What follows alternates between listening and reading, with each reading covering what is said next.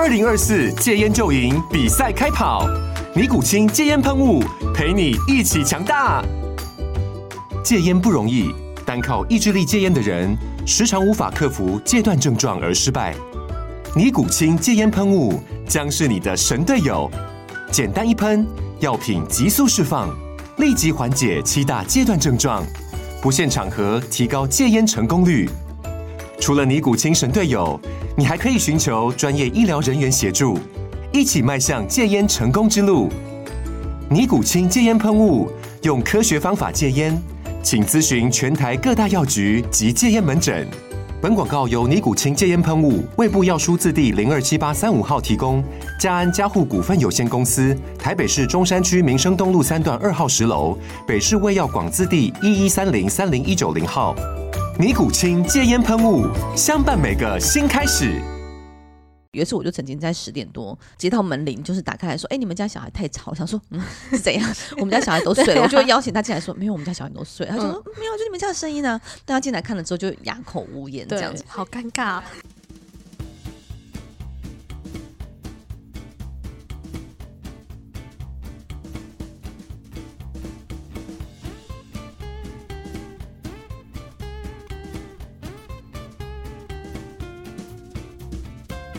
Hello， 大家好，欢迎再次收听实话实说，我是婉玉。今天跟我一起来录 Podcast 也是我的助理嘉龙。那今天要聊一个比较轻松的话题的时事，但是其实也有点沉重，就是隋棠跟他邻居互相不理解，又或者是互相我觉得辛苦的部分。那是请嘉龙先说明一下隋棠事件的发生。好，我先简单跟大家介绍一下发生的事情哦。那这个就是从《镜周刊》的爆料开始，就是有民众跑去跟周刊爆料说，艺人隋棠就是一家在去年搬入一个社区之后呢，他就很常听到隋棠家3个小孩在半夜的时候或清晨的时候会奔跑啊、嬉闹，又或者是弹钢琴。那这些噪音都让邻居感到不堪其扰，甚至他们会听到有点像是在办 party 的声音。双方虽然陆续都有沟通，但是沟通上面就是难免会有一些争执或者是不理解的地方。比方说就是邻居会去告诉隋棠，可不可以让你家小孩不要在假日的时候那么早起，因为我们想要休息。那邻居听到隋棠的回应当中，就对一句话很不满，就是隋棠跟他说啊，那不然你们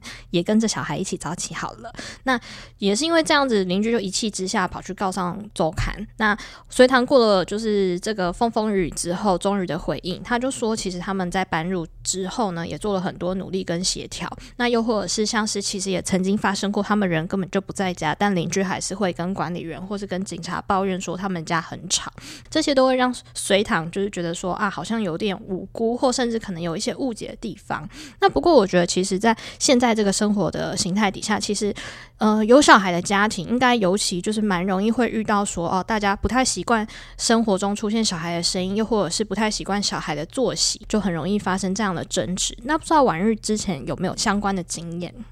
我之前就是在应该是我在脸书上已经有分享过一篇其实就是我的孩子当然比较多，那当时有4个孩子搬到新的社区的时候，我就会先跟楼上楼下邻居先打个招呼，说我们要搬进来了，那我们家孩子比较多，如果有吵到的话随时跟我们说，没有关系，我们会尽量的配合大家，然后要求孩子这样子。那又或者是说有时候在电梯里面碰到，然后左邻右舍就说你们家小孩很活泼我就会先讲说有吵到你们吗？不好意思之类的，就是先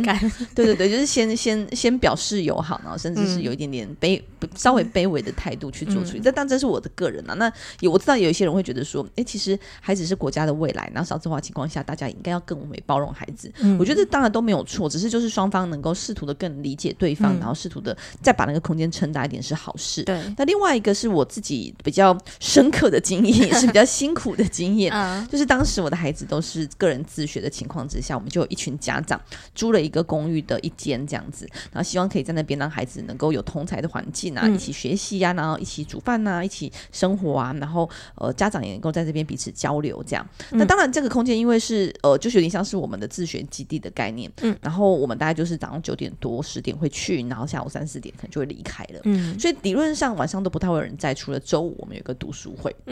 但是呢，其实我们刚租了这个房子，开始准备要整理环境的时候，楼下的阿伯就会上来说：“哎，你们有点声音有点大。”他说：“哦，可能是我们在讨论的时候声音有点大，因为那时候孩子都还没有去。”嗯，然后但阿伯说：“没有，你们走路的声音就很大，所以你们要去买那种拖鞋，怎样厚度的才是就比较不会那么大声。”走路声音就很大，对，就大人正常情况下走路的声音，他觉得就会吵到。嗯，但后来就是当然有孩子进去使用这个空间之后，声音一定又会增加一些，所以阿伯就会一天有时候上来4、5次、5、6次、7、8次。嗯，到后来我实在是觉得。这样下去不是办法，因为的确也叫了警察，而且警察那次比较小的孩子其实是有点吓到，觉得自己到底是做了什么不好或是违法的事情嘛。那我刚才看到的是网络上有人提供说，哎，那这几种行为可能会违反社会法、违反民法、违反公寓大厦条例管理，可以怎样的强制来做处理？但我觉得强制处理其实绝对会花上一段时间，而且会影响整个社区的状况。对，所以我自己比较采用比较柔性的方式，所以我觉得不胜其扰，尤其是警察出现之后，我实在有点不知道该怎么办的。那我就想说好吧，那我们就狠下心来，我们把地垫加厚好了。当真的准备我要买地垫的时候，想说可是我铺了地垫，然后阿伯还是觉得太吵怎么办？难道我要再铺2层吗？对啊，我想说好吧，那我就诚意做够一点，我就买了小块的，先买了好几种不同材质不同厚度的地垫，然后跟阿伯说我真的觉得很不好意思会吵到你们，那你可不可以上来看一下，就是我买的这几种地垫啊，等一下我们会1、2、3、4、5然后试试看然后你看在楼下，因为不太知道说空间的上的那个回音啊怎么样，我们试试看同样的方式，你觉得哪一种比较有能够防止这个声音？实验精神，对对对。然后阿北就说哦，好，然后他就选了一种，那我们也真的买了那种，把全室铺好。那阿北就上来的声音就慢慢的有少一点点，因为他可能也觉得我们都已经尽力，我都跟他说我已经尽力做了，对，然后让他知道我们也很努力在要求了。然后后来，然后我们还有的是，我觉得我更进一步在做到的就是说，我们在那边因为会煮食，我带孩子做烹饪相关的部分，所以会做菜包啊，会做粽子啊，然后会做润饼啊等等这种搭配的节庆在准备食物的部分。那每一次做完之后，我都会请孩子们准备一份，然后专程送下去给阿伯，然后让阿北知道说，哎，哦，这是我们的做的食物。那平常我们在这边活动，可能如果吵到你不好意思，那我们做的食物请你吃。那我觉得就的确很多时候伸手不打笑脸人，然后所以我觉得阿北可能也慢慢可能觉得也或许他习惯了啦，但或许他也觉得不好意思，就是我们已经很努力了，那他也就接受了这样子。那所以后来至少在我们使用那段空间的这1、2年的时间，后来就的确不太会再遇到他一直上来跟我们说我们很吵。那我觉得这个话题其实会引起大家的讨论，是因为我觉得这个所谓的恶邻居或是所谓的声音，其实每个人的接受环境不太一样。像我自己过去啊是一个对声音比较敏感的人，那但是我对孩子的声音我特别可以包容，但是比如说练乐器的声音或者是像我婆家住在铁轨道旁边附近，我就会觉得那个铁轨空隆空隆的声音我很没有办法。那所以当有人这样跟我抱怨的时候，我觉得某种程度我可以理解，因为过去我比较是会觉得就以前也有类似的经验，对群组里面一群人里面我是属于比较敏感那个人，那当然也有可能比我更敏感，所以我觉得我的想法是会试着用同理来做回应。这样婉玉应该也觉得我们办公室现在常常都很吵吧？人的声音我好像可以把它当成白噪音我还 OK。 我觉得每个人对于声音的这个可以接受程度真的会差很多，因为像我是生活中就是也是对于比如说吹风机的白噪音听一听就会睡着的人，可是半夜如果猫在外面打架的那个声音就会把我吵醒。那又或像是这次啊，就是婉玉在脸书上分享她的经验之后，就看到下面有人留言就说啊，那以后都建议大家去租透天厝啊，最不容易遇到这样的问题，因为不会有上下邻居的问题。但大家不要忘了，就是没了上下邻居，你还有左右邻居啊，前后栋。那像以前我们家在这个就是乡下也是住透天嘛，那其实也会跟左右邻居之间就是发生类似的状况。比如说小时候弹钢琴，那就会有邻居跑来说，老人家下午3到5点要睡觉，然后早上9点大家还没起床，可不可以不要在这个时间练钢琴？那像这种情况，我们就是当然就是因为对方也是好声好气来讲，我们就是也是跟着配合嘛。那因为我觉得彼此都会有休息的需求，所以其实也都不是说完全不能够沟通或配合。那又或像以前也会有这个，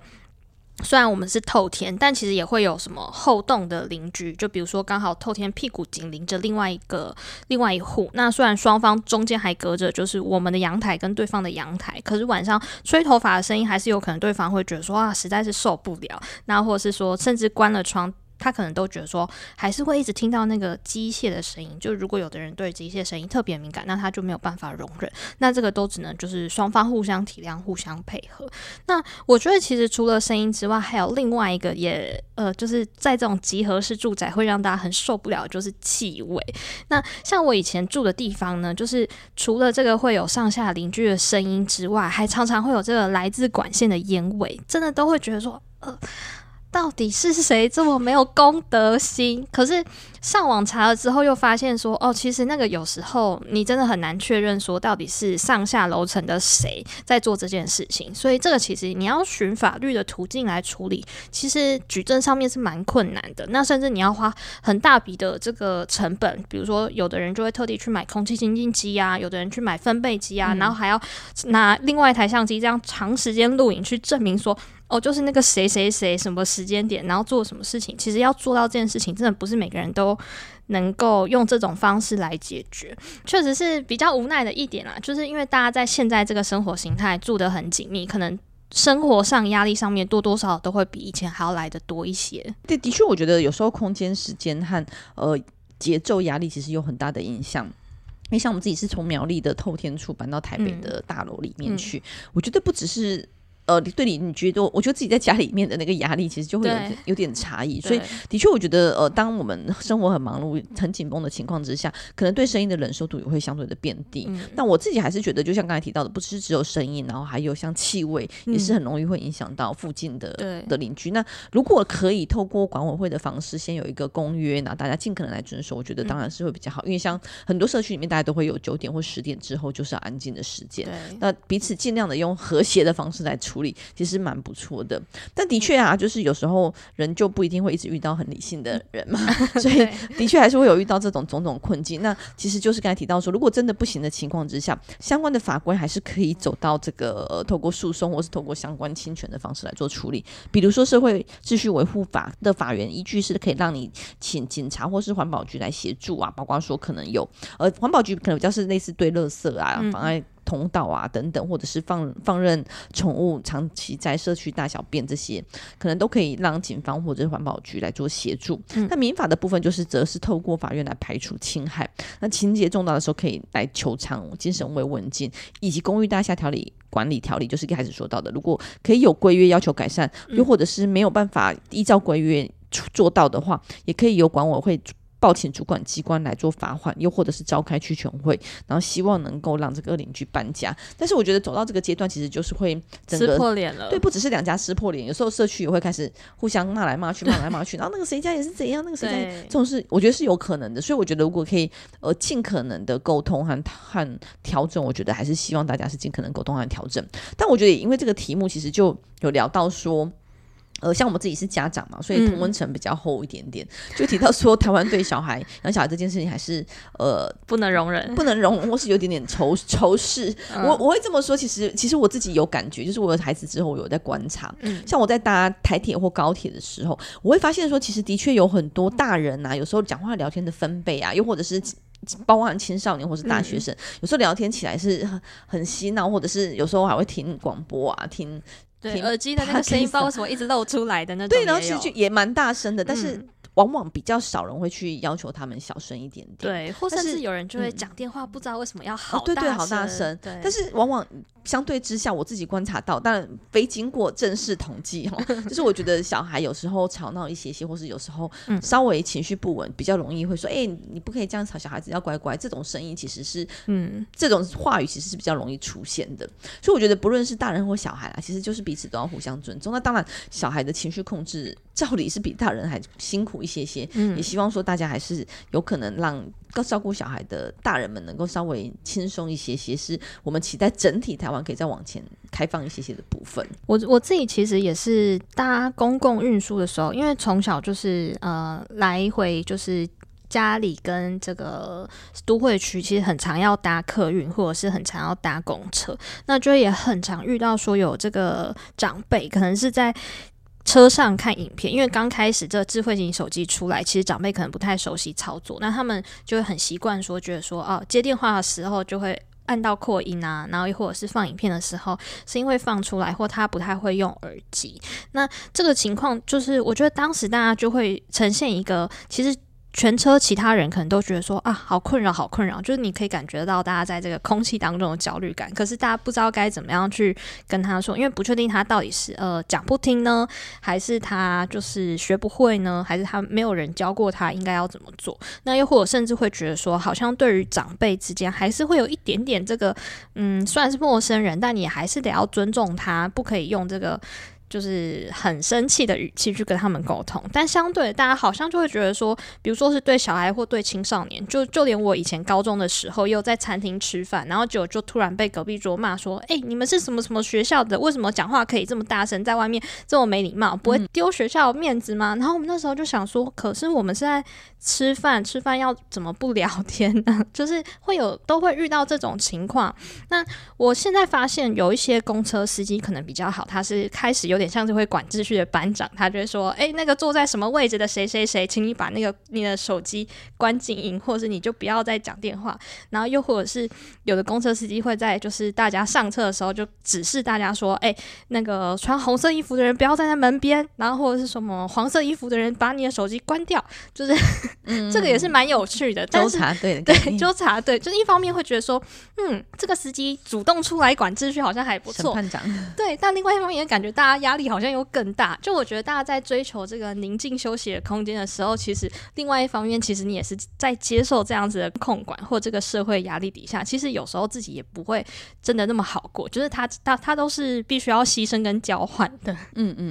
不过就提到说，这个其实彼此之间都要能够尽可能的友善和包容啦。那如果真的不行，要走到相关的法律的条件之下去处理，也只能去面对。不过我觉得也蛮有趣的是说，透过这个议题啊，这个时事啊，其实就引起很多讨论。那甚至有人说，其实楼上声音不见得是楼上声音，楼下声音不见得是楼下声音。我有看到这个土木技师工会的理事有回应说，有时候会有很多声音，比如说以为是楼上出现撞击声，但其实它有可能是所谓的水锤效应，就是用水之后水压敲击到管壁发出声音，又或者是热胀冷缩造成一些声响摩擦的部分，造成声响，又或者是共振的声音。那其实我觉得这个我也是蛮有经验，就是在经验分享一下。那当然我们那个社区啊，就是我住的地方，是我们家孩子小孩里面我们家是最多，就是说大概10岁以下小孩我们家是最多的，当时有3个嘛。那的确很容易就会被认为说，有声音是不是就是你们家传来的？所以我也曾经发生过，因为我们家小孩子其实蛮早睡，大概就是那时候大概比较小，大概就是8点半就会上床，9点就会睡觉。有一次我就曾经在10点多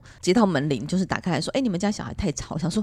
是怎样我们家小孩都睡了。我就邀请他进来说，没有，我们家小孩都睡。他就说，没有，就你们家的声音啊。但他进来看了之后就哑口无言这样子，所以显然对，但因为我真的也很疑惑，就是我没有要骗他，因为我们家小孩就真的是早睡的。如果白天跟我说，我想大概有一些几率是我们家的啦，因为白天小孩在玩乐，但是因为我们家早睡，理论上就不太会吵到大家。那我自己有经验是，我也曾经以为有一些声音可能是来自于楼上的说话声音和吵架的声音，又或者是敲地板的声音。但我后来也是因为长期有声音之后，我就有点辛苦，想说要不要上去楼上跟他说一下。只是我想说，那我还是再确认一下。后来发现不是，是我们联动的隔壁那一栋大楼的，跟我们家联动的那一户，隔壁栋也对，就是隔壁栋从那个床头的门板那边传过来。因为我在睡觉嘛，就是我其实有点晚睡，就是大概1点多睡觉，就会听到一直有人讲话讲话讲话。我本来以为是楼上的，后来发现不是，是从透过床头板的那一栋的传过来的。所以我就想说，那还好我没有去楼上敲门，不然就换自己尴尬。对，其实有时候这个声音的辨识其实不太容易，因为我也曾经有我早上5点一直听到闹钟响，但不知道是哪一户的这种情况。对，所以我觉得大家就是真的是要彼此互相信赖一些些。对，其实这个状况真的就是蛮常发生的。那我觉得我之前也是好几次，就是都会在一些网络的社群啊或 PTT 上都会看到有人在抱怨说，就是我家一直被嫌吵，说什么有狗叫声，但我家根本就没有养狗啊。就是类似这种状况其实也都会发生。是，所以我觉得这个经验谈就是大家其实都很丰富的经验，不论是被吵到，又或者是觉得可能被抱怨吵到别人，其实发现说这个呼应的声音蛮高的，显示大家都有这样的困难。那首先呢，我们还是会回到说，我认为居住正雅是应该继续推动。如果过度把房价或是生活环境或者是工作都集中在都市的话，我觉得都市的压力绝对是会越来越大的，也是应该要有可能的尽可能分散。因为其实刚刚才拜会完这个日本本的议员片山议员啊，他就提到说他们他在当大臣的期间，他曾经入阁过当大臣，在推动地方创生，主要就是发现说，哎，过度的都市化的情况下，生育率会降低，所以他们希望能够透过地方创生，并不是像我们想象中的说地方创生是鼓励一些新兴的产业，而是说有没有可能把一些都市的资源或者是一些企业疏散到一些附近的郊区或者是更乡下的地方，让人口能够平均一些些，避免这样子过度的压力，然后也希望能够借此来松掉大家能够愿意生养小孩的意愿。那我觉得这样子社区创生的地方创生的经验，其实让我觉得蛮从不同的角度，不是鼓励当地发展出一个新兴的行业，而是说基于压力的考量、心理健康的影响之下，然后同时希望能够解决少子化的情况，希望把这样子的人力啊、人资源啊，还有整体的人的压力都能够舒缓，我觉得是蛮好的观点。那我也觉得其实台湾这部分应该要很努力来做。对，那这就是针对今天水塘事件的几个分享，但是希望说大家能够顺顺利利的，不但是住到舒适的房子，也要能够遇得到好邻居。台湾居住是有点点觉得大不易啊，但是也还是希望大家彼此继续加油，而且继续对待试图宽容一点点的，试图理性一点点对待彼此，那也希望水塘这件事情能够尽速的达成一个很好的结果。以上就是今天的 Podcast， 如果有任何消息或是任何新闻希望我们可以聊一聊的，也欢迎留言让我们知道哦。拜拜拜拜。